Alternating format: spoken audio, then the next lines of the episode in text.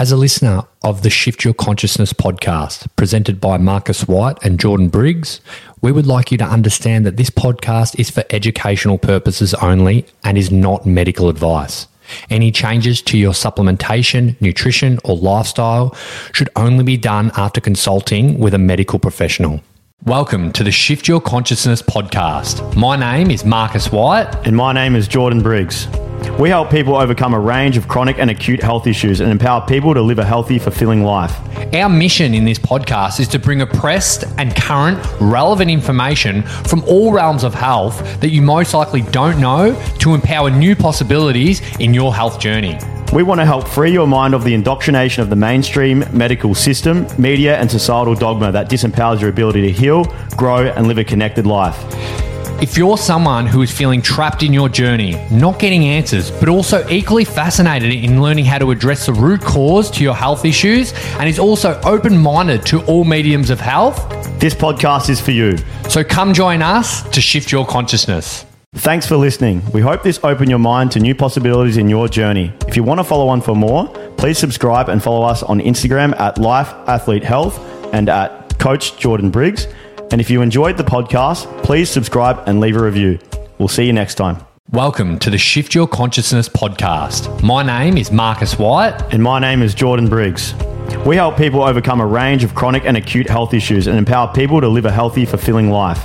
Our mission in this podcast is to bring oppressed and current relevant information from all realms of health that you most likely don't know to empower new possibilities in your health journey. We want to help free your mind of the indoctrination of the mainstream medical system, media, and societal dogma that disempowers your ability to heal, grow, and live a connected life. If you're someone who is feeling trapped in your journey, not getting answers, but also equally fascinated in learning how to address the root cause to your health issues, and is also open minded to all mediums of health, This podcast is for you. so come join us to shift your consciousness. Okay, welcome to the podcast, everyone. Um, my name is Jordan. I'm here with Marcus. Um, how you doing, Marcus? I'm good, mate. Awesome, bro. um, today's discussion is going to be uh, an exciting one. I, I feel like our audience um, is, you know, quite uh, women dominated, Yeah. um, which is really exciting. We want to go into women's hormones and, um, and, and go into the depths and the holistic aspects of what drives hormonal issues. And I think it's also just important to also just bring some education because I feel like, you know, one thing that I find a lot of women that come into my programs, they, they're quite unaware of their cycle and actually, you know, how their cycle actually, like the phases of their cycle, um, you know, what a, what, like, what a healthy kind of like, you know, PMS like is and like menstruation kind of symptoms are, you know, because I, I think a lot of people quite kind of, uh, women normalize, you know, like really heavy symptoms. Um, and that, you know, you, you get a lot of women that come into, uh, the work as well, and they're you know they're quite normalized within like the system of you know taking the pill, you know, and then you know taking the pill as a thing to you know treat hormonal imbalances, um, which we know is only really just shutting off women's hormones. So we want to talk a lot into the pill and actually what that's doing as well. Um, and you know, talking to the root causes of where a lot of these hormonal imbalances start and these cascades start. Um, so we'll go into those those layers um, because you know that we do want to look at the body as not only a physical um, and physiological and biochemical kind of organism. We want to look at it as also an emotional, energetic organism as well. So we want to look at also emotions and how that also um, plays a role. So we look forward to going into this a little bit more. Um, I know Marcus is right into women's health and he, he's been able to help so many women in their journey. So I'd, I'd love to start um, with you, Marcus. Like, what's your experience with working with women and, you know, maybe seeing them have challenges around their cycle, maybe around their hormones? You know, what are maybe some of the, the, the things that you notice in women that maybe they're a little bit unaware, maybe they have certain, certain belief systems around their cycle, or maybe they, um, yeah, maybe they're just, just in the dark. Like, what have you noticed in your clients? Yeah, like you, you actually nailed the point. Um, there's obviously a little bit of like misinformation Yeah. around it, but just very uneducated. Like, Yeah. I- don't think I should be more educated on a female cycle than a female. So sometimes I've, I've, you know, and that's that's a bit of a maybe a blight on, you know, the educational system in school and stuff like that. Like, girls should be taught straight away as soon as you know maybe even before that they before they're going to um, menstruate like what's coming you know what i mean? Because a lot of the time you'll talk to women and they were shamed about their period. Their per- parents didn't talk to them about it. Um, so they have like really no understanding. Even when it like actually did happen um, it was sort of duck shoved not to be talked about sort of thing. So it's it's a it's a tough process for a female to um, go through. Now like sometimes it's some of the best things I love doing um, for females is just talking through um, the waves of their cycle and how it should be. Yeah. And then it starts to give them a little bit of clarity on where they're at. So um, obviously, there's um, four pretty, pretty much four distinct phases in the in the cycle. You have your the menstruation, we have our follicular phase, we have our ovulation, which is um, during the follicular phase, and then you'll have your luteal phase. Now, there's a different hormonal process throughout um, each phase. So, throughout the follicular phase, um, you know, just after menstruation, we start to see a rise in estrogen. Now, this is where someone will be possibly, um, they're going to be uh, processed carbohydrates a lot better. They're going to be a lot stronger in the gym.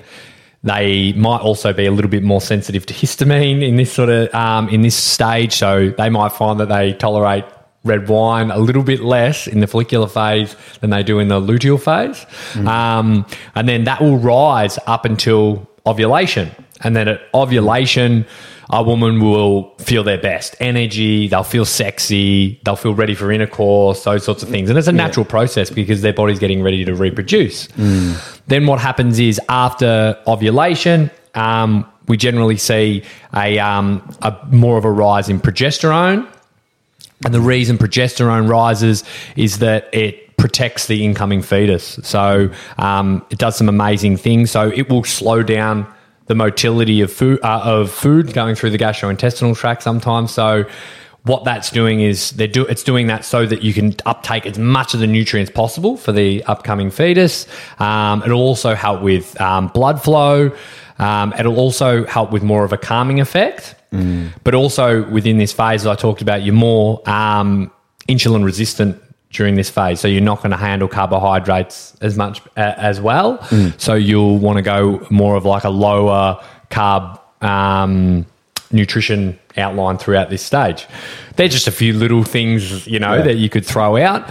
But what you should be feeling during this through the luteal phase is calm. Progesterone is, has a calming effect. You should be less anxious, but women don't go through that because that, that generally what they'll say is, I'm a maniac throughout this period Yeah. as they're leading up to menstruation. That's the second half of your cycle. And a lot of the reason behind that is going to be low progesterone. Yeah. Now, this can be um, for a few different reasons. One of the big reasons you mentioned is um, the oral contraceptive pill that a lot of women are put on very early, very early on. So they'll they'll go into um, a GP um, straight away onto contraception, whether that's to stop them having a baby or to help balance out hormones. It's Yeah. not balancing out anything, but they are progestin based. So they're synthetic progesterone based. And what that does is it shuts down the production of your own progesterone. Now, a lot of women go loopy on the pill, and I don't blame them for going loopy Yeah. because it's not right. And then what happens is they want to try and get off it. But then they start to find that when they come off it, um, they have all these hormonal dysfunctions, and then it's a bit a never-ending cascade of trying to figure out what's you know what's going on with them. Um, now, for me, a lot of the time when I'm working with clients, a hell of a lot of the hell of a lot of the issues come back to um, poor gut health. Mm. Now, if we look at and this is yeah, an interesting one. People think, and I've talked about this before, people think that things just happen overnight. But if we look at most of our lifestyles, we we and this is my generation ate very poorly as a child. Yes. And like you know, my mum would say, you know, no, no, I cooked your meals and stuff like that. But if you looked at mm. my my lunchbox, Yep. it was tiny teddies, you know, thins chips and a Vegemite sandwich, you know, on white bread. it's not not really that great. And then you go through, we go into our teenage years, and what do we start doing? Start drinking, Drinking, yeah. eating poorly still. Like, and we've got even more control. So we start going to Macca's, eating even more terrible processed food. Um, uh, then we go into our, you know, we start to maybe get into our late teens and early 20s. People start experimenting with drugs. Yeah. Um, there's a cascade that ends up in this like hormonal dysfunction that people. Oh, all the makeup and all the all, all the hair products. A hundred all percent. that I nearly missed that. Yeah, yeah. Chemicals that replicate estrogen in the body. Yeah. Hundred percent. That's yeah. So then, all of a sudden, we've got this um, cascade of Mm. toxic compounds coming from the food, the things that we're putting on our skin, um, the Mm. food that we're ingesting, plus a medication that has dropped our um, dropped or dropped most of our hormonal production, Mm. and we've got a pool of issues, and then we combine that with some sort of microbiome imbalance, and there's no wonder why we've got a hormonal epidemic. yeah, that's right. Yeah, so I definitely relate to that. I want to go back a step because I think there's a lot of valid points there, and I I- like obviously talking about the pill is a big one, and I think what I'd like, I think a thing that I'd like to go into in today's podcast is giving our viewers some strategies of how to like track their cycle without doing the pill. So maybe we could start there. yep. Um, what what's a strategy that you do with your clients? Because I know I get my clients to to track Yep. their cycle. Yep. Know when they're ovulating. Yep. Especially when they're off the pill. Yep. I also get them to track their mucus changes.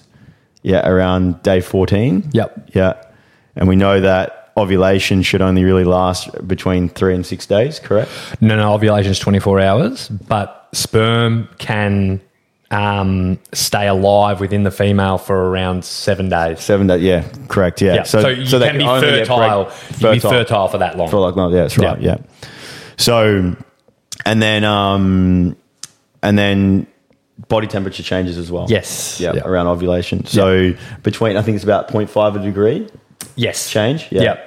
Yeah, in typical body temperature. So you can check that first thing in the morning. Yep. First thing, you Yeah. don't want to. You say you want to whoop, and you want to get a thermometer. To, yeah. Yeah, get a thermometer. Um, you, there's a lot of really good apps. Mm. Um, don't quote me. I, actually, I couldn't tell you the names of. Do you have Do you have any names that you use? For the, for the tracking. Tracking, yeah. Yeah. So you got glow, I think it's glow. Glow's one. Glow. There's another good one. Flow, flow and glow. I think they're like, yeah. Glow yeah. and glow.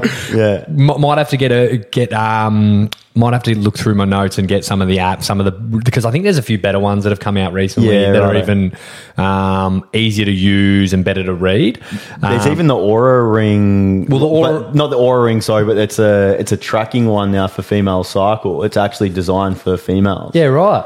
So it's uh, I forget the name of it, um, but the- you'll be able to look it up. Our viewers, they'd be able to look it up. They'd be able to find it straight away. It's just come out in the market. It's pretty Interesting. Like the new the new gadget. New tech. All, all the women. Well, a lot of women so- use the Oura Ring as well, but Yeah. just not sure about its accuracy. Yeah, that's right. So yeah, I think it tracks HRV. It tracks obviously um, body temperature. Um, yeah, and. Yeah. obviously syncs it into an app as well, and Yeah. and tracks their cycle. So yeah, So for people who not, um, you know, with cervical mucus when it uh, around ovulation, some people Mm. don't understand like what it should um, what it should look like. Yeah, So um, around ovulation, it should be an eggy white substance. Yeah. And you should be able to, if you p- push your fingers together with the with the cervical mucus in your thumb and your index finger, you should be able to separate your thumb and your finger by about an inch, and it Wow. should stick together. yep, Yeah, so that that's generally what the mucus should look like at around ovulation, and that should um, give you a pretty good understanding. What that's showing is we're getting a little bit more water to the cervix, um, which is going to help open up swimming lanes for um, sperm to be able to enter. Do you, do you want to give a, a testimonial for what you noticed with that? Because I remember you sharing a story with me with one of your clients um, Oh, yeah. that got pregnant, and you um, you actually tracked that with her, and then yeah, Well, myself and my wife do a preconception program, and um, like so we combine our both our tools together. Now, uh, obviously, you know, there's things like I can have an understanding analytically about the female cycle and their hormones and everything like, but I'm not experiencing it. Yeah. So you know, Belle, that's where like Belle, my wife, um, you know, she sort of comes into play where she obviously knows the analytics as well, but she also understands the body a lot more, the female body, Yeah. because she experiences it every day. So anyway, we were working with a client. She had struggled to fall pregnant. Or well, she'd fallen pregnant and had a miscarriage, then stopped falling pregnant, did IVF, no luck. Um, anyway, her menstrual cycle was, well, geez, I think it was out at like maybe 50, 60 days, maybe every couple of months or something like that. Anyway, um, she had no idea when she was ovulating. Um, anyway, we worked on a lot of stuff within her gut health. I found a lot of dysfunctions, a few thyroid um, dysfunctions as well, worked on that. Um, she started getting signs of ovulation. So Belle had her tracking her ovu- ovulation really well. We got Yeah. about, I think about two and a half months or maybe a little bit more, three months into the program. And um, she said to Belle, "Oh, I- I have a rise in my temperature." Anyway, um, we were like, "Okay, this could be you know a sign of ovulation." And she's like, "Can you check your mucus?" Um, anyway, checked her mucus and did all the tests that we said. And Belle said to her, "Listen, if you if you have sex today, you'll most likely fall pregnant." In saying that, we've got a little bit more work we want to do, so maybe just hold off for a month or two. Yeah. Anyway, they didn't hold off, which we understand why. And bang, she fell pregnant. And she knew a week later. She knew seven days later. Love those clients, I man. know. They're the best. They're the yeah, best. yeah. And um, so it was. I, when she said, "Oh, I'm pregnant," I'm like, "Surely that wasn't that week ago. Surely, they've, Yeah. they've, you know, they had sex a month ago or something like that, and, it, and it happened." She's like, "No, no, no. It was that time." Wow, and that and that just goes to show not only when the and, and I notice this with all my female clients that I have fallen pregnant during a protocol is that they spend maybe eight weeks, twelve weeks, maybe not a whole lot of time, No. just cleaning up things. You know, improving their gut health, improving their diet, improving their lifestyle, em- emotions, all those things, and their and their nervous system. Um, and all of a sudden, their their body starts to feel like it's ready to have a baby, and I think it's incredible um, when you see that. But I, you know, it, it goes to show as well, and you know, you sharing that is is that like there's a small window of time in the month Yeah. that when it's time, it's time. You Yeah. know, and so I think a lot of a lot of women don't really actually know that No. which is crazy. Yeah. They, they, they, they think that, oh, you know, I've got to take the pill because I could get pregnant any time of the month. Nah. Yeah. But if you really know actually how the female cycle works Yeah. and you can track things correctly, you can either have sex during that time, know that you're going to get pregnant, or if you're maybe a bit more careful, you won't. And it's a much healthier option Yeah. Because we know what the pill does. Well, and to be honest, if you look at the stats, it's actually got a better um, success rate at um, controlling um, fertility. You know, because like there's a high case failure rate with the pill. I think just based on people maybe missing a day and stuff like that. Yeah. Same with condoms. But if you understand your cycle, I think uh, like don't quote me on the stats, but I'm pretty sure that's it's it's a better, it's more It- efficient. it's either better or similar. I think it's I think it's better. I think better, it's it? more Yeah. efficient. Yeah, because um, yeah, I, I like because what you got to understand is you got three weeks of the your of of your cycle that you won't fall pregnant. So Yeah, that's right. You can have intercourse that whole time. It's just the ovulation and the five or six days before that, Yeah. And that you like you, you're in you're in um the fertility window. Yeah, exactly. And I and I and I would say it gets easier as you get healthier to track this as well. Yeah. and that's why you know it, it's important to be to be working on those foundations. I suppose Um, the only hard thing is is like like we've said, you're feeling your sexiest and you want to have sex the most around Yeah. ovulation. well, that's right. Yeah. yeah, and and that and that that is going to make it harder, especially when you're a bit more randy. Yeah. but but yeah, no, um, no, that's good. But yeah, I, I- I'd like to go back a step actually Yep. to where you said as well about, and and I've seen this a lot in my clients, is like the shame that they have around their their period and how that that started maybe when they were, you know, in their teenage years. Um, Yeah. I had one woman that I've worked with that shared this, um, you know, very vulnerable in one of our women's circle sessions, just about how her mother didn't actually even educate her about her period. So when she had it, she thought she was dying, Yeah. and it was it That's was crazy. Just didn't know, yeah, and like you know, but then I've also had. Um, you know, I, I, I know, of, uh, you know, I have other clients as well that have said that they've been kind of like kind of like shamed about their discharge as well. Like, Yeah. you get your discharge in your undies, like yuck, like from their parents and things like that. So- Really? yeah, just Yeah. stuff Well, it like doesn't that. surprise me, but- and and and I think when you look at this. All right, like for, for what I notice from more of an energetic standpoint, which is a big part in my practice of how I help women's hormones, is not only just energetics but also the gut and yada yada. But from an energetic standpoint, it really gr- grooms or conditions, probably a better word, women into their masculine because they don't feel safe. safe in their feminine and the natural state of their Mm. Yeah. of their body. And and I think like there's nothing more divinely perfect than the female cycle. It's like it's just incredible. Yeah. Um, and it should be it's you know it, it should be nurtured and loved and um, and you should feel powerful in it. Um, Yeah. and a lot of women don't. Well, you think about us as a teenagers. Like, Yeah. I just remember, and look, for me, I grew up in a house full of women. So, like, I never understood when guys were grossed out about it. Like, Yeah, you know, and that's that- another one as yeah, well. yeah, Yeah. well, they're shamed. Like, oh, you're on your rags, you're on this. Like, as teenagers, Whoa, yeah, dude, yeah, that's another big, one. big one, big one. And I used to think like it's just normal. Like, you know what I mean? Like, what's Yeah. the what's the big deal? It's like, Yeah. but yeah, guys shame girls. They did. I around remember as a being in teenager. school like that happened. Yeah, hundred percent. Yeah. So that was um, that's a big thing. So then it's all like, and like I talk to clients now, and I don't know if you get this.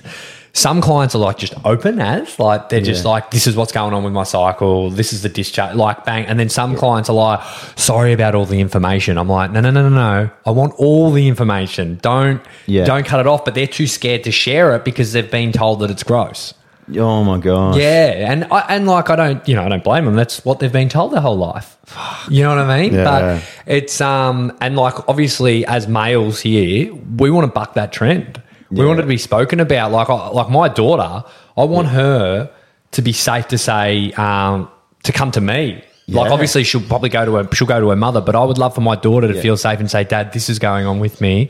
What do I do? And I, Absolutely. and I be able to explain to her the cycle that's going through, not be like, oh, that's you know, that's not for me. I don't Yeah, do that. yeah, you know what I mean? Like, yeah. uh, you know, shut away. yeah, yeah, exactly, and just be avoidant. That's Yeah. your mum's job or whatever. Yeah. Yeah, exactly. Hundred percent, man. I, I, I second that. Um, it's funny you say that, man. Like I, I actually remember one like girl like at school being humiliated. She got out of a pool and she had her period, and like I remember like all these kids laughing at her. Like Imagine how horrific that would be. Oh, it's horrific. But and kids are brutal. yeah, oh, brutal. Yeah, and and it's funny because I just dropped in there. I'm like, holy shit, that's like that happens. Mm. Yeah. yeah, Yeah. So I really feel and empathize with any of the women that have been through anything like this, and also even experiencing that because that's also experiencing that is going to make you apprehensive as well. Yeah. Yeah. So, um, The you know, the what other- I mean, yeah, and what I mean experiencing, I mean like being a witness of that. Sort yeah, of stuff. yeah, yeah, yeah, I Yeah. like part of me wishes that you know I was a braver young man and I would have said, shut, Oh. shut the fuck up." Yeah. you know what I mean? Oh, absolutely, me but too. I, I, yeah, I didn't have that in me at that time. exactly, and that's why the education has to. You know, we can only look at the future generations and and start to bring this education through, and also with our children. So yeah, But um, but yeah, so that that's one thing. Also also noticed from an energetic standpoint with a lot of women. I I'd like to go through the different dysfunctions with with um, hormones as well with you. But one of the other things that I notice in a lot of women that tend to have like you know maybe hypothalamic amenorrhea, or they might just have amenorrhea, or they might just have um, you know, maybe even things like androgen dominance sort of issues, like PCOS, things Yep. like that, that they've grown up either with this, like what we've just been Yeah. speaking about, that sort of stuff going on, or, um, and it's groomed them into the, or conditioned them into the masculine. Um, but where maybe they've grown up in a in a home where it's felt kind of unsafe as well, like maybe a, a reactive father, or maybe they had a mother who was uh, single parenting, and then they had to feel like they had to take on a fair bit of responsibility from a young age, um, or whether they had felt like they had to take on the responsibility for other people's emotions, whether that being their their their parents that were carrying a lot of stress, or, or their own trauma, or their own stuff. I mean, the the list really goes on there, but anything that conditions you into not feeling entirely safe and feeling like maybe you have to support yourself or to take on responsibility for things to feel safe, all those things, being in that state of protection and that kind of typical masculine energetic um, nature, I do notice that a lot of women's hormones get affected. And I, I'm, I'm going to say more than 9.5 times out of 10. I'm going to say 10 times out of 10. Uh, That's a big, big, big call. Of the women that I've worked with, with PCOS, have had that stuff going on. Something that has conditioned them into the masculine. It's a big call. I know, big call, but I'm going to call it. Like, I, I, I don't. I've, I've, I, every time I screen my my women, uh, female clients that have got um, androgen dominance issues and PCOS, every single time. Yeah. So um, I, don't, I don't think it's everything, but it's definitely a major layer. Like so, you just said it was. 10 out of 10. yeah, yeah, yeah, yeah, yeah, yeah. I- It's a, it's ten out of ten. They have that going on, but I don't think it's everything. I'm yeah. fucking around with yeah, yeah. Um, So yeah, Yeah. Well, um, so yeah, going into the dysfunctions, like Yep. you talked about it before, like so we talk about like hypothalamic amenorrhea, and this is the other thing that like it's going to move into sort of the stuff you're talking about is like your hypoth- like hypothalamus dysfunction. You know what I mean? Yeah. And our so hypothalamus and the pituitary gland are responsible for sending hormones to each other and then sending hormones to the ovaries. Yep. So a little, just a snapshot. Hypothalamus sends gonadotropin releasing hormone to the pituitary gland, which then releases follicle stimulating hormone or luteinizing hormone to the ovaries to produce estrogen and progesterone. correct. Yeah. So, And it's the same for men as well, actually. Yeah. Yeah, for exactly The right. gonads and then and to the gonads it goes into um, testosterone. yeah, well, Leydig cells and Yep. yeah, testosterone. Yeah, exactly. Yeah. So- So going into that, like you know, we talked. Jordan just talked about um, possibly living in a in an environment that's pushed you into the masculine. Um, you could also be living in an environment under high amounts of stress, whether that's emotional stress. Um, we can even like you know we can even talk about uh, environmental stress like we talked about a little bit earlier like the amount of chemicals and toxins that you're exposed to um, you know it could be financial stress it could be anything over a long period of time allostatic load. yeah, ex- that's what we'd call it, allostatic load, where the bucket gets full. Now, the bucket can be full, and we have an impact on the messages coming from the brain to the ovaries. And then, so we've all of a sudden shut down somewhat, not shut down, but um, reduced heavily our, our efficiency of um, hormonal production, which then leads to something we call amenorrhea, which would be loss of period. Yeah. Yeah. So you you lose um, the you know you pretty much lose your function of your ovulation and your period, and this happens as well with women when they become.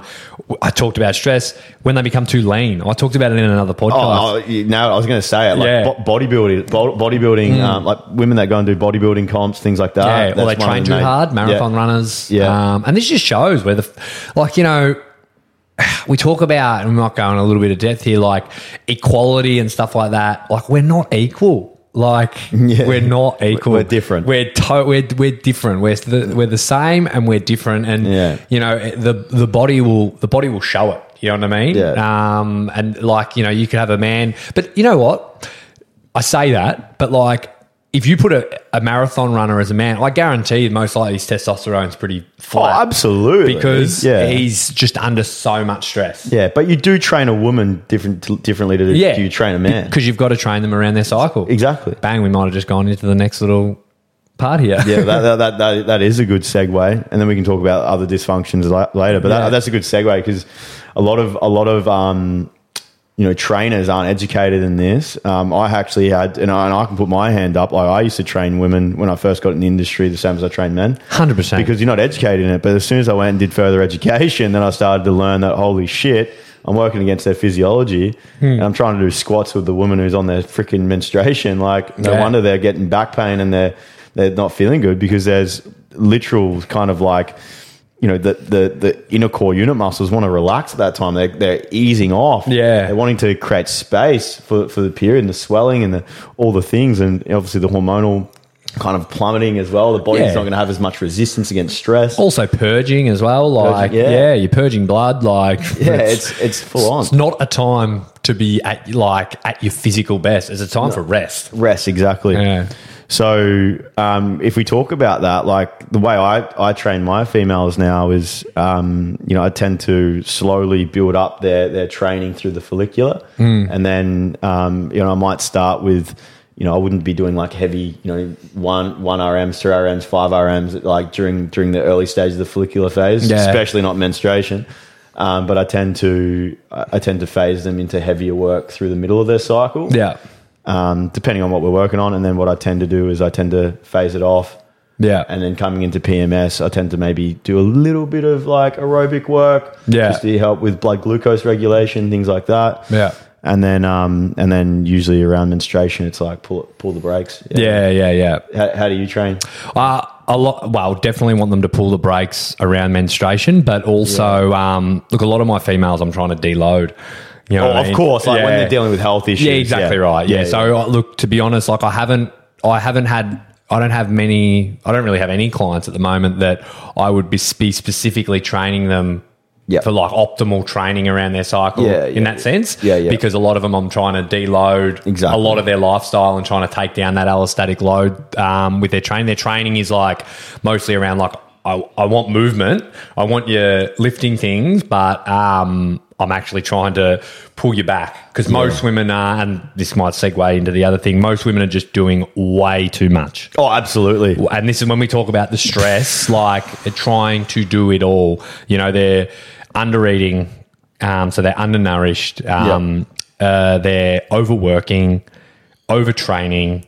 Um, uh, obviously, as we talked about, like um, using a lot of different chemicals on their bodies. Yep. So, you know, that allostatic load is just ridiculously high. So, a lot of the time, all I'm trying to do is I'm like saying, righto, we want to get away from the F45. Yeah, yeah, yeah, yeah, yeah. okay, we're going to try and deload, like, you know, we're trying to, like, you're, like, they may have, like, they may be working, but then they've, I try and make them understand, like, you've got, you're working, your Instagram is just, uh, like on you know you're you're updating your Instagram constantly Yeah. um so that's work um you know what I mean like Yeah, people are just in that yang from the minute they wake up to the minute they go to bed. 100%, You know, yeah, coffees like- in the morning, F45, you know, they're training six, seven days a week. I had one woman who had chronic back pain, amenorrhea, like really bad gut issues, and she was training like six, seven days a week. Yeah, well, that's You know what I mean? Yeah, I've, I've had a client with amenorrhea, and it's just constantly trying to manage manage them. Yeah. and to understand. So with amenorrhea, this is a big thing to know is it can take up to a year to get your cycle back, Mm. and like, and that's a year of deloading stress. Yeah. and like it can be very frustrating for some women. Absolutely. because they think they've done it all, but it's like you know you've eh, you've actually put your body under a hell of a lot of stress prior to this, and Yeah. and when I say stress, like you may have undereaten for you know ten years, yeah, yeah, yeah. you yeah. know, and now like we've got to actually re-nourish the body. We've actually got to try and um, d- uh, like deload your Yeah. training, work on your nervous system. Yeah. Like there's just so many different things that we need to be able to take away so that your body feels safe to have a baby. And- that's pretty much what it's saying. It's saying I'm not safe Yeah. to have a baby, so I'm shutting this operation down. Yeah, or I'm not safe to step into the divine feminine. Oh, that's a good one for, too. For, for whatever reason.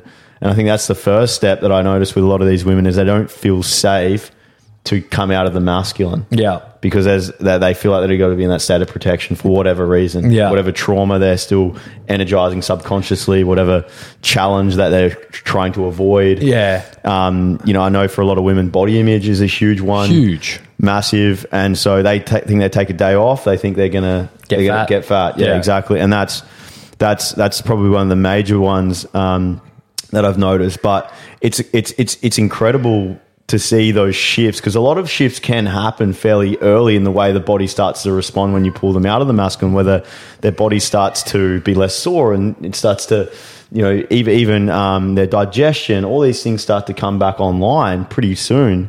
But you know, those more chronic cases, you know, they take do take a bit of time. But um, but yeah, like I think um, a lot of women, as as we I think we said in the previous podcast, or even men as well, is a measure their health through their body image and what's happening with their body image versus actually the way their body is responding um, physiologically. Yeah. yeah, Well, some women, and you would talk to them, they, they wouldn't think it's a big deal that they don't have a menstrual cycle. Do you know what I mean? Yeah. Like some women wouldn't think, as long as they're, they're you know, they look a certain way. Well, they- some women think it's an inconvenience. hundred percent. Yeah, yeah, yeah, Yeah. yeah, yeah. Hundred percent. They'd be Yeah. like, "Oh, this is this is good. I don't have to deal with the shit." Yeah. yeah. But um, w- I want to go back a little bit, like we talk about the masculine. Like the world's getting set up to push women into the masculine. Oh yeah, You know what I mean? It's not Yeah. just like they're um, their challenges or traumas or whatever. It's yeah, no, it's, it's societal. It's yeah. societal now. It's like Yeah. like the traditional um, like the traditional female masculine roles. Yeah. And look, you know, there's obviously, you know, that they're up for debate, but like some of them that we talk about, like the, you know, um, the nurturing side of a female is being shut down to become the to become the providing um, role now. Yeah, exactly. You know what I mean? So it's like, so for example, like most women are forced back to work. Well, we're talking about inflation lately. you Yeah, know, exactly like things right. like that. Yeah, yeah, You know, yeah, Like, that's- like they're forced to work now. You know, They to keep their homes. Exactly right. So, yeah. and and even before that though, you know, this can go into a little bit of a conspiratorial sort of thing, but you know, the Mm. reason they want like you know they want women working is you you getting the taxes from the women you know what Yeah. i mean so there's a push to get women to think that like to get women in the workforce more because that makes more money for the government Yeah. you know what i mean it's not like necessarily about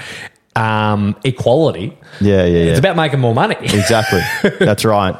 Yeah. it- and mean, then and then what happens is. wh- like a child who's not getting raised by their mother well who do they get raised by they get raised by their childcare childcare we And can be more influenced by the government. Exactly right. And, then, it starts a really good cycle. They go from childcare, they're influenced by the, the government's program, and then they go to a state school where, Mm-hmm. where they're, they're um, programmed there. And then all of a sudden, you don't know your child when they're a teenager because you never had any influence over them because we weren't there because we were just trying to catch up Exactly. And then and then or keep up with the Joneses. and they indoctrinate them back into the system where the system stays strong and they've got the control. Exactly So- right. So it's it's a yeah. This is when we start going a bit more Go a bit deep we're, there. right of wing, but yeah, we we love. Oh, we- I'll make people think. But this is why we're here. This Yeah. is the, the, the whole shift, shift your con- consciousness. Yeah, exactly. So have a think about it. Like it's you know it's it's a way of thinking about your life because Yeah. I, I tell you now, like me and Bell talk about it. Like we're, we're like, look, if shit went wrong, our priority is family, like Yeah. over everything. So we would give up so much just to keep us together. Or Yep. just to keep Leo with his mum or whatever. Keep I- we would give up so many things. We'd give up um, so many parts of our lifestyle to make sure that we keep that. That's our sole goal. Yep. Yeah. Um, yeah, to keep the family unit strong because family family units it, like it- it- when in history has when like when when family units are strong been been um I guess vulnerable. Yeah. Not, they're not like they're not vulnerable when they are together they're Yeah. strong and and and that's where I think sh- yeah. that's where I think the system does try to. It's it, it is it's trying to break up families in certain ways. No and we could go deep into social media. We could go deep into like porn. We could go Yeah. like like the whole the whole rabbit hole with that. Like that's that Yeah. goes deep. Yeah. yeah. But we'll, Yeah. we'll maybe pull the brakes on. that. yeah, yeah, we'll keep, we'll keep it to um, yeah, we'll keep it to female hormones. But yeah, Yeah. there is a definite movement to push away from the feminine and and to um, demonize, or not not demonizing it, but like yeah, the the equality pushes. You know, it's we're losing that identity of the of the um, divine feminine. Yeah. Um, now, let's go back into um, hormonal dysfunctions again. Now, I have amazing success with endometriosis clients. Same. They're my favorite. I love them too. I actually, I actually, I PCOS actually for me maybe a little bit more, but I love endo too. Yeah. so endo's my favorite. Yeah. um, I just love women coming to me with endo because they're told that nothing, nothing can be done. oh, it's the best. and it's the best. And Yeah. and look, I, I would say most of the best results I've got, and I work with majority of females, is them calling me. You know, a month into the protocol, two months into the protocol, and going, I just got my period and I had no sign that I was going to get it. yeah, that's You know what I mean? best. And they're like, normally I am so emotional, crazy. Um, uh, I'm in pain. My flow is just ridiculous. Like, it's, yeah. Yeah. and I, it's like, and you know, I love that because there's a massive link and there's a massive link with endometriosis and bacterial overgrowth um, Yeah. within the gut yeah. We just talked about it a little bit um, before. You know, obviously a big link with SIBO. Now, I spoke about beta glucuronidase being a big um, impactor on estrogen dominance and that hormonal aspect of endometriosis. Yes. Um, and then there's obviously the inflammatory Yeah, the immunological kind of aspect of it. Yeah. Exactly right. Um, but what you generally find with a lot of people is once we start to like clean up a lot of their lifestyle, um, Mm. clean up their nutrition, so we start to drop that inflammatory load within the body. Yeah. Then we start to um, incorporate things that balance out their microbiome, we all of a sudden endometriosis starts to disappear. Yeah. And um, it obviously takes a bit of work, um, Mm. which is, you know, that's something you've got to dive into. Um, but like, it's phenomenal knowing, I, I, like, I've got clients who all they thought they could do was get surgery and they've Mm. had surgery before. And then they're like, but the surgery just means we're just going to burn these off, but they're going to, like these, sorry, these fibroids are just going to, we're just going to burn these off. Mm. And then they're going to come back and you're going to come and do this again in five years. Yeah. And I had a client recently who they went in for a checkup. You know, she had them burned off years ago. Went in for a checkup, no more fibroids. Yeah. And it's like, and then like she's like, wow, like you know, they thought there's nothing that can be done. Yeah. Well, there's obviously a lot that can be done. Yeah. and and that and that's what I notice in a lot of my clients. I've um, helped co- become asymptomatic with endo as well. Like obviously, if they've got a growth that's in the body already, we can't fix that. That's Nah. a physical manifestation. But once once we deal with the root causes, the growth stop. Yeah. that's that's the reality of it. And the root cause, as Marcus said, like I, I look at it as an estrogenic immunological. Like we know that's what it is, but I also look at it as a masculine energetic Mm. Yep. sort of condition as well. I typically notice that they um, they tend to have that going on, um, and this is when I start to go into my Eastern philosophy and I look at the body's chakra systems Mm. and look at the the root and sacral chakra um, being.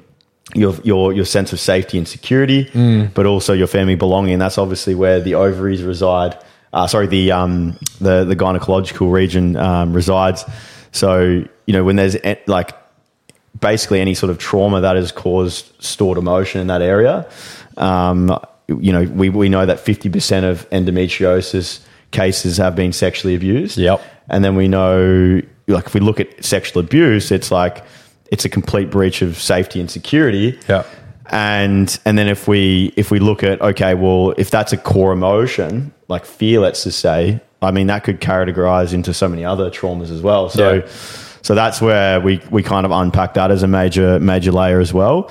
And this is where we we want to look at look at things a little bit because um, we'll get Dr. Stuart Gillespie on our podcast. He's been educating me in this about the immune types and immune drives, and he talks about the TH17 immune drive and how endo um, comes into that Yep. like the estrogenic aspects of that can drive things, but then we can also look at things like infection that can drive things as well, um, which is the autoimmune pathway, by the way. And then we can obviously look at things like trauma that can drive that Yeah. pathway. Yeah. Um, so, so typically we want to be looking at that in the history, you know, like when did this start? When did you get Yeah. diagnosed? When did it happen? What was happening around that time? What was happening prior? Did you get a really bad gut bug or did you notice your gut health started to Yeah. go downhill? Or did we, um, you- were your hormones always a mess? Like, um, you know, was your period really heavy as a, ch- like as a, as a teenager? Like, Yeah. or was, um, you know, how was childhood? How was your family dynamics? Like, and when we start to look at those layers, like often they have all three going on. Yeah, You know? yeah. So like, so Well, yeah. It's funny you talk about um, we talk about links. There's a link between a woman who has endo and their mother being a hairdresser Oh yeah, because of the phthalates. Phthalates. Shit, yeah. Yeah. that's a big one as well. Yeah. So, Yeah. and I, it's so funny because when I heard about the link, I started asking like clients, like I started Yeah, saying, I just started telling them there's a bit of a link between like your mother being a hairdresser. Like, I swear to God, the first two I said it to, they were like, my, mum- mother was a hairdresser. No like, way. Yeah, look, it's, you Yeah. know, obviously, you know, that's um, speculative, but yeah, it's, it's very interesting just be because layer, of though. when we talk about like phthalates, phthalates are like um, uh, xenoestrogens, like they're going to um, create more estrogen in the body, but they're also going to They're a chemical from plastic for anyone that didn't know. So any type of plastics, but they're also in a lot of other like, products and fragrances. Yeah, and, yeah, Fragrances is mostly where you find them. So you're like your Yeah. perfumes, your um, hairsprays, those sorts of things. That's why, Yeah. like, I always say to my clients that have got endo, like, you got to get away from the perfumes, you got to get away from the hairspray. Like, you use more like essential oils um, if you're going to use anything that Yeah. um, help with any sort of fragrance. Um, but like phthalates also they manipulate the um, metabolization pathway of estrogen. So like oh, I'm gonna stuff up these now. I'm gonna stuff up the. I'm gonna butcher it, but the the pathway that we wanted to go down is sulfation or glucuronidation. no. It's the pathway of like That's the estrogen, that's the oh, estrogen pathway. Yeah, the estrogen pathway, but it push. No, it'll push it down like E16, I think, pathway. and we want it to go Ah, down like yeah, yeah. E2. I'm going to stuff it up, so I don't want to Yeah, say yeah, it. yeah, yeah. But it will push us down to an undesirable pathway. Of Oh, the estrogen. two two OH pathway. Yes, that might be right. Yeah, 2OH, sorry. yeah. I know, but it- it'll push it down 16OH. Yeah, something like that. Yeah, yeah, yeah. Yeah, which we don't want it to go down. Yeah. Yeah, yeah. It's like a that's a that's like even a cancer pathway. That one as well. I Yeah, think. yeah, there you go. Yeah, Yeah. one of one of those pathways. Yeah, yeah.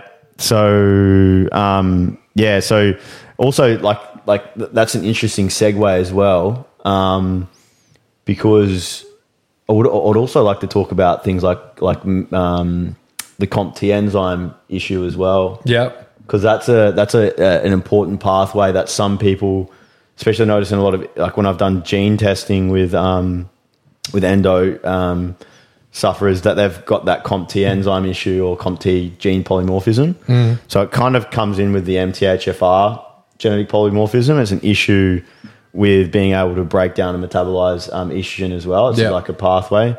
Um, and typically, those sort of individuals need a high dose of like magnesium Yeah. um, and they may do quite well with some like calcium D-glucarate as well. Yeah, yeah, like yeah, yeah. Yeah. But anyway, yeah, I don't know if we went off track with the phthalates, but yeah, No, no, no, no. It's good, mate. It's just Yeah. talking about like it's it's just good to talk about all the things that can come into that Yeah. estrogen dominant side of things, all that hormonal disrupting um, play. So you know, like whether it's genetic polymorphisms and how you support those, or whether it's toxins um, Yeah. that have come in from outside, whether it's emotional stress that you know we've been through, whether it's trauma, whether you know from sexual abuse. That's right. It's good to understand all these, but the hard thing is, is you know when we talk about like trauma, and sometimes there's certain things that like you can't take back; they're out of your control, like sexual trauma. Yeah. But and you would think that there's nothing you can do about it, but bringing it to light Yeah. is what what does something about it. You know, Yeah. it- like bringing it up and and understanding it, and not putting it in the closet There is one of the biggest parts of processing it. You don't have to do anything special a lot of the like a lot of the time, but you need to you need to bring it. You need to be able to bring it up, bring yeah, it to light. Yeah, and and and and and get to a place where there's a, a visceral change in your relationship with it. Mm. Yeah. it might it might not completely. It's like it's not meant to completely go away. It's going to be a part a part of your subconscious mind, but your relationship with it and how it feels in your body. Um, is where is what healing is about. Mm. Yeah, yeah, yeah. And I, look, So- I I find because I, f- I find that can be the hardest thing Mm. with someone like you, you want to go to someone like you've got some sort of trauma or something like that. Mm. Um, first off, it's hard to talk about, but when you do talk about it, it feels so good. Like Yes. it feels so good to release and just be able to talk about things openly in a safe space. Yes. Um, but also sometimes, you know, some people can be looking for a guru to make it feel all better. Yeah, you know that's what I mean? right. And it's it's not about that. Like No. it's just about um, feeling safe to share your experience and, and acknowledging that it's there. Mm. And that acknowledgement is what can sometimes be the thing that helps you to release Yep. um, from your body or release some of that trauma so that you can um, your body can function. Absolutely, and I think sometimes it's it's it's initially that guidance and support is about just helping connect the dots. So then you've got better self awareness and understanding. But the big step in any healing journey is taking self responsibility. Yeah. taking charge of yourself. A lot of the time when there's these externalizations of hoping someone's going to save you and fix you, is where a lot of the codependency shows through from these type of traumas and Yeah. also maybe even the way um, you know childhood was for you and things like that that um, that there's a part of you that's still stuck in that moment of time there's still a inner child part of you that's kind of running the show which we know you know children are dependent on their Yeah. parents right but a big part of of healing is is really that kind of rite of passage into becoming you know an adult and taking charge of your own body and Mm. Yeah. yourself and and those things and i think um, that requires sometimes holding space for those parts of you that may have not had, had, had space held. Yeah. maybe um, you know didn't feel entirely safe to feel emotions or to express emotions. And that often is the the thing that helps you transcend um, into either a new timeline or do you move for, move forward in your life and focus on what's in front of you rather than what's behind you. But to do that yeah like that space needs to be held because um, yeah, for for a lot for a lot of people, it just wasn't safe at the time. Yeah. you know. So now it's time to process. Now it's time so then you can move forward. Yeah. yeah, Um, All right, I want to finish this off on. Let's get some like so that was really good talking about like the emotional side of how like maybe helping process things naturally, but let's talk about some things if you are dealing with some sort of hormonal dysfunction. Yep. Let's talk about the things that like we think you need to focus on.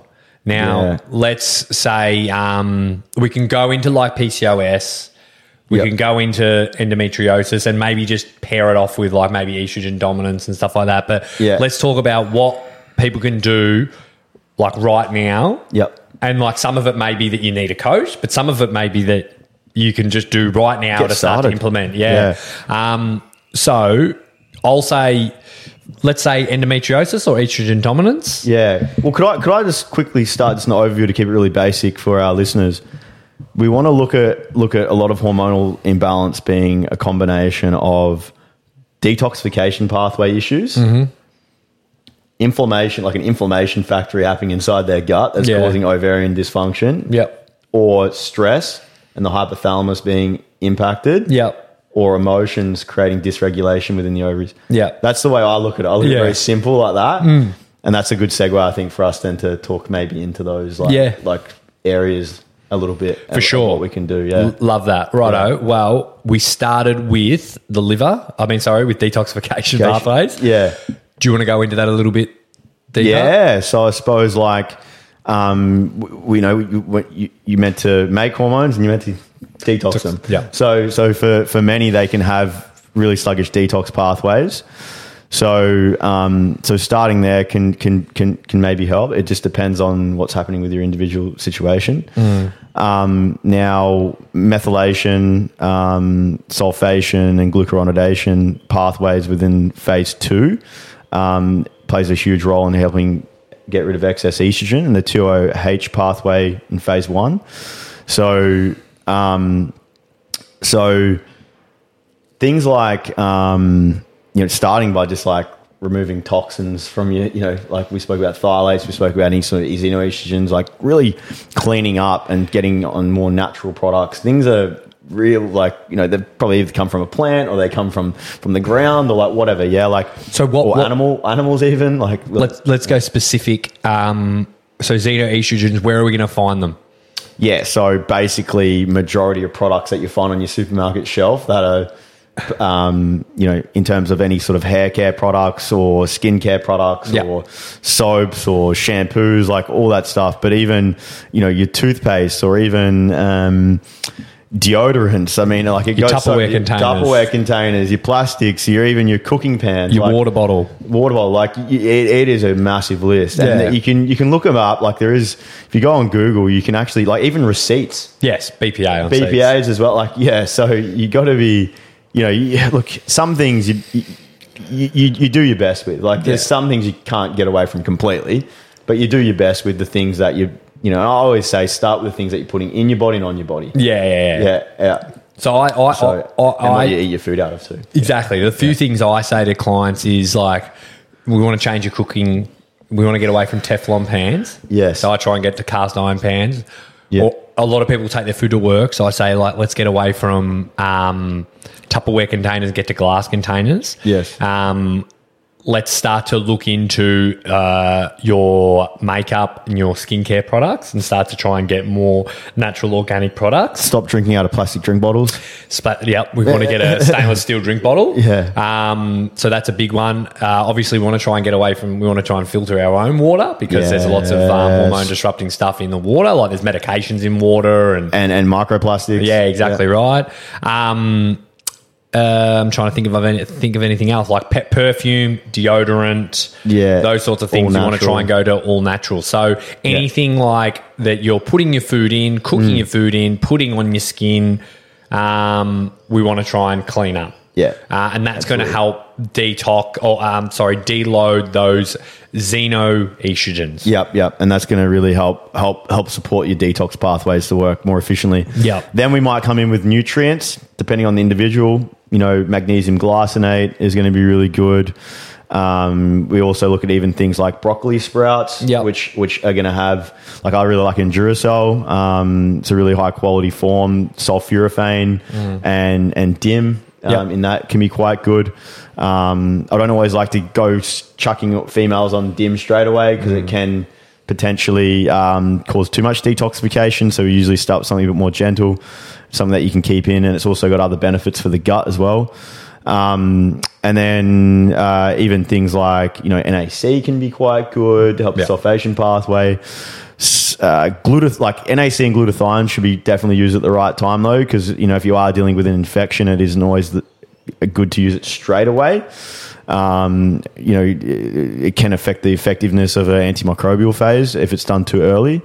Um, but if we look at um, what else? Uh, like calcium glucarate's really good for the beta glucuronidase issue that can occur in the gut. Yeah. That might be a good segue now to talk about the gut. Yeah, yeah, yeah, hundred Yeah, percent. So that's yeah. and then the, the the next part that comes into it is um yeah your microbiome and your um and if you've got any sort of like negative gram bacteria overgrowth or SIBO. Mm. Um, so what we want to be able to do here is obviously we want to try and lower inflammation. Um, so a lot of that comes down to actually healing the gut lining. Mm. Um, so um, uh, healing any sort of leaky gut.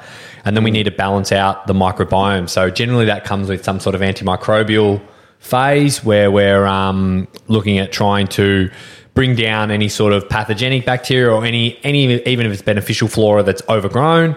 Um, then what we want to try and do is is actually build up our beneficial flora again. Um, after that, so obviously there's some sort of like rebalancing, as I spoke about. That's going to be a um, a huge factor here because there's a massive link between SIBO and um, endometriosis. Now, if you're someone who, like, and a lot of people are, if they've got some, if you've got like en- endometriosis or estrogen dominance, you'll generally be linked with some sort of gastrointestinal issue. So you're probably dealing with bloating or constipation or anything Yeah. like that. Yeah. On a short term thing, you could try a low FODMAP diet and see if your symptoms get better. Yeah. So yours, like that could be just one thing. That is not a diet that you can be on forever, but that could show you that a big link between your estrogen dominance or endometriosis is bacterial based. Yeah. yeah, Um, yeah. and that can be just something you do short term, but then eventually you, you know, you probably have to see a, a coach or a practitioner to help you to balance out your microbiome. yeah. Um, have you got anything to add there? Yeah, so be- beta glucuronidase can be Oh, an yeah. enzyme produced from mostly E. coli. So that when that's when that's um, being over overproduced, uh, most in the large intestine, um, that can can uh, basically push estrogen back into circulation and pull it out of the the glucuronidation kind of um, uh, liver detox pathway. So we also want to look at, I guess, like the gut being very connected to the liver as well. So not only are you going to have endotoxin, potentially endotoxin producing bacteria cause ovarian inflammation and cause some dysregulation with luteinizing hormone and follicle stimulating hormone, but you want to look at also the way those toxins can overburden the liver a little bit as well. So Yeah. you're getting kind of a double whammy.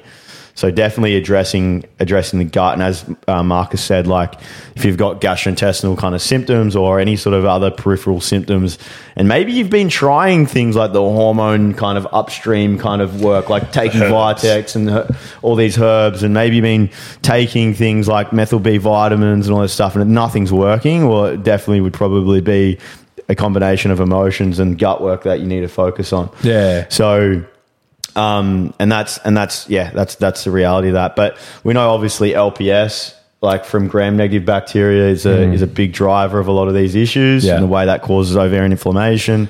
Well, it can Uh, be- and also drives up things like insulin and blood glucose and Exactly right. And that's Yeah. why it's such a big link to PCOS. PCOS, yeah. Um, and then, you know, um, acetaldehyde as well is going to be an issue with some of those things too Yeah. from candida. So the gut has a major, major link in that. We might save that one for another podcast, go a bit deeper on that Yeah. stuff. But um, but just know that the gut is a major player in, in your hormones. Major. Major. Um, so definitely, definitely working on a protocol there potentially, but you could start by just cleaning up your diet. You know, start by eating eating less processed foods, Less inflammatory food. less inflammatory foods. You know, a Western based diet's been shown in the research to increase endotoxemia levels by seventy percent over four over consistent you know, over uh, eating it consistently Yeah. over a period of four weeks. So you're already you you know just clean up your diet may reduce a lot of endotoxemia levels. Um, so that that's going to be a good starting point, and then you know if things don't get better, that's when you might need to start working on on you know you know using some supplements to nudge things in the right direction. Yeah. and you know some other maybe holistic framework. but starting with definitely reducing chemicals, cleaning up your diet is a good start, and then I'd also say, you know, like a lot of like nervous system regulation work as well. Yeah. And, and doing work on whether it is processing emotions, if you've got stuff that you need to move through, we know that regulates the, the, the nervous system by, by up to like 50 or between 50 and 70%. Don't quote me on that. Um, but it's, it's ridiculous when you just actually start feeling your emotions Yeah. and start processing them. I look at the female cycle at the end of a cycle being a time where women may have built up emotions and it's time to feel. Yeah. And when you're feeling a lot of emotion, whilst that might be charged from hormonal imbalance and these dysfunctions, often as well, I notice it, it's also a apprehensive thing for women to not feel their emotions. Yeah. And it's, and it's like um, they kind of resist it. Yeah. And then they become more reactive and they don't actually allow themselves to feel and Yeah. move through the emotion. Yeah. And I find that when women, like a lot of my women clients I've taught to do that, they might, their cycle might not be coming, like their period, like the actual menstruation, the bleed isn't coming. Yeah. But then when they feel and process, the bleed then happens. Yeah, right. And and uh, whether this is an energetic thing, like, or just a nervous system thing, it's probably all inter- interrelated. So, so definitely feeling your emotions, Yeah. I think, is crucial. I think having grounding strategies and breathing and meditation, all those things, I think are really important too. and uh, you know they're they're, they're going to deload the stress as well. So Yeah. and that's the other thing we didn't go like just touch on is do less. Yeah. do less. Like there's you know you try like a lot of women are trying to do everything, um, and sometimes it's time to do nothing. Yeah. you know what I mean. Like um, and you know that's uncomfortable for people. And I've talked Yeah. to my clients about this. I'm like, how do you feel when you just sit on the couch and do nothing? Yeah. and they'll be like, yeah, uncomfortable. Like I feel like I should be doing more. Like Yeah. I feel like I'm wasting time. I'm, I'm guil- I feel guilty. Yeah. It's time to time to sit with that because you're not designed to be going flat chat all the time. Yeah. You know what I mean? And it's and that's a big thing. So it's taking things off your plate. Mm. So let's deload our lifestyle and then let's add in meditation and breath work so that we can start to tip the scales in the other direction. yeah, more yin practice, go from the yang right. to the yin. Yeah, and that and that's that's an interesting one where you say that that allowance, just allowing yourself to have your period. Yeah. you know, like allowing. Yeah. like like, and I think a lot of people don't allow themselves. They're they're very um, over structured and logical about what they need to be doing versus being in touch with with how they're feeling and flowing. Yeah. with what their body is Yeah. doing. Yeah. and that's that's a big part of the divine feminine nature. And the big Yeah. thing with meditation is what it does is it forces you, and I'm a big fan of not doing guided meditations. I'm a big fan of you just sitting still and just and just like being, um, because you need to process your thoughts. And the reason why we don't sit still is because we're scared of what's going on upstairs. Like we're we're uncomfortable with how what like what our thoughts are. So Yeah. why do we just keep ourselves busy? We just keep working, and that's what cascades into these issues. So Yeah. um, if you are someone who is uncomfortable being by like being um, in your own thoughts, then it's a really good place to start. Where you know you'll you'll then know you go all right. Wow, like I need I need to do work on this. Yeah, and even just being uncomfortable in your body, Yeah. and because all those things interconnect. So that's that's a definitely a, a very good point to start. Yeah. Something that we didn't really touch on actually is the symptoms. Maybe just so like women know what's normal and what isn't. Yep. So what would you say would be what's normal, what isn't when it comes to maybe hormonal imbalance symptoms? And maybe we'll finish it there, just so Yeah. that ties it ties it back in. Yeah. So I would Yeah. I would say like so a cycle you know should be around the 28 day mark. I think the you know it could go as long as 35 days, but it should be around the 28 day mark. Um, uh, you should probably bleed for around three to five days. Yeah. Um, you know the blood should be like a, a, a pretty bright red. Yeah. Um, shouldn't be like an old like a really dark sort of color. That's sort of like old, unflowing, stagnant blood. Um, we should like if we talk about going through the cycle. Um, like I said in the like you know the luteal phase when progesterone should be a bit higher, you should be calmer.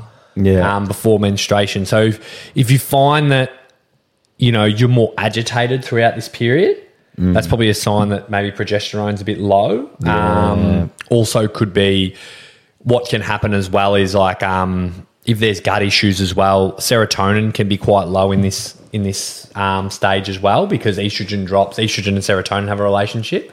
So as estrogen drops, serotonin will drop. But if your baseline of serotonin is low already from maybe gut dysfunction, because 95% of your serotonin is um, made in your gut, what can happen is that you can dip even lower, and low serotonin comes with agitation, Yeah. anger, Well, aggravation. Estrogen can affect tryptophan absorption as well. Exactly Yeah, right. So that's yeah. that relationship. Yeah. Yeah. So um, uh, so that's why we've got to understand. Like we shouldn't be. ext- Like that's why, like I said, like a lot of women will be really angry, agitation, agitated leading up to their period, but that's not necessarily how it should be. Um, you should be somewhat calmer. Yeah. Um, then, if we talk about like estrogen dominance, you're generally going to um, have heavier periods, more painful periods. Uh, you're going to hold on to body fat a lot easier. Um, it can be linked to um, constipation and low motility with um, with food. Um, loose stools as well for histamine issues Yeah, because yeah. estrogen can drive histamine. So if it's more, um, yeah, if, if, if it's constipation, it can be estrogen as well. Yeah. because the tryptophan and the serotonin motility issue. Or if it's loose stools, it can also still be estrogen, but it, you're getting more of a histamine. Yeah, response. yep. So you're going to Yeah. get. So the other thing with estrogen dominance is, yeah, you're going to get higher amounts of um, histamine. Mm. So you'll be much more sensitive um, to histamine, high histamine foods. Um, Yeah. you know, fermented foods. Yeah. slow cooked meats. Red wine, chocolate, Yeah. which is what you tend to crave around that time as well. exactly chocolate. right. So, Yep. chocolate, if you're craving that, could be a sign of magnesium deficiency. So, it might be a good time to drive up your magnesium. Yep. But, but yeah. And then high testosterone, you Yeah. might get um, more uh, um, hair growth Yeah. um, on the arm, maybe on the upper lip. Um, oh, yeah. what's that? Yeah, yep, yep. Sorry, do you have any? No, no, no, that's it. Yeah. I was- Yeah, um, just trying to think what else with that. So uh, that'll be um, also come with probably irregular periods, Acne. acne. Exactly right. Yeah. Um, Uh, acne, like more cystic, is probably more an- androgen dominant, more estrogen around the chin, jawline. Yep. Um, you get more kind of like that. It's not as cystic, but just more kind of like jawline acne, as one knows with estrogen. Um, but yeah, it, yeah, I think the histamine one's interesting as well. Like just so you're aware of what that i- also means. It's not just the loose stools, but it's also the runny nose, itch, itchy skin, maybe a he- like headaches. Like, Yeah. you know, women, if you're getting headaches, Yeah. around your cycle, like m- most likely a histamine kind of issue there. Yeah. So you may actually do quite well with some DAO Yep. ta- supplement a little bit of DAO, DAO just to relieve some symptoms, but then from there, then you want to kind of go after some of the root causes. Yeah. there. Yeah. Um, but yeah, that's um, that's some of the things that I've no- I noticed. Also, coming back a step when you said like went more agitated. Yeah. I also would go the other way too, where they go a bit more low mood. Yep. Low mood During. during PMS. Yeah. yeah, and menstruation. Like real, what, what, it's normal to have a, like slightly lower mood. Yeah. but I mean like real dark, Yeah. like dark thoughts and Yeah. like feeling really dark. That's that's where we could look at that tryptophan pathway and the Mm. serotonin pathway a little bit too. I reckon. Um, or there's emotions that are bubbling up and you're just yeah you're not not feeling. But Yeah. So anyway, um, Hope that good insight. yeah, Yeah, I'm sure we, we That dropped a few aw- things there. That was awesome. Yeah, it was a lot that went on. So hopefully, um, there's a bit to look into there. Yeah. And then obviously, you know, you can get it, reach out to me or Geordie and ask us any more questions if you ever listen to this and you're like, whoa, that's me. yeah, yeah, yeah. And well, like I, yeah, maybe I, I actually, I'm not that in touch with things. Like, Yeah. maybe I haven't learnt. And Yeah. look, it's not your fault. Nah. It really isn't. Nah. And we're here to to change that that that that um, yeah, I, I guess that narrative. yeah, for sure. All right. Until Awesome. next, guys. Then, uh, until next time, guys. awesome. Thanks, buddy. Thanks for listening. We hope this opened your mind to new possibilities in your journey. If you want to follow on for more, please subscribe and follow us on Instagram at Life Athlete Health and at Coach Jordan Briggs. And if you enjoyed the podcast, please subscribe and leave a review. We'll see you next time.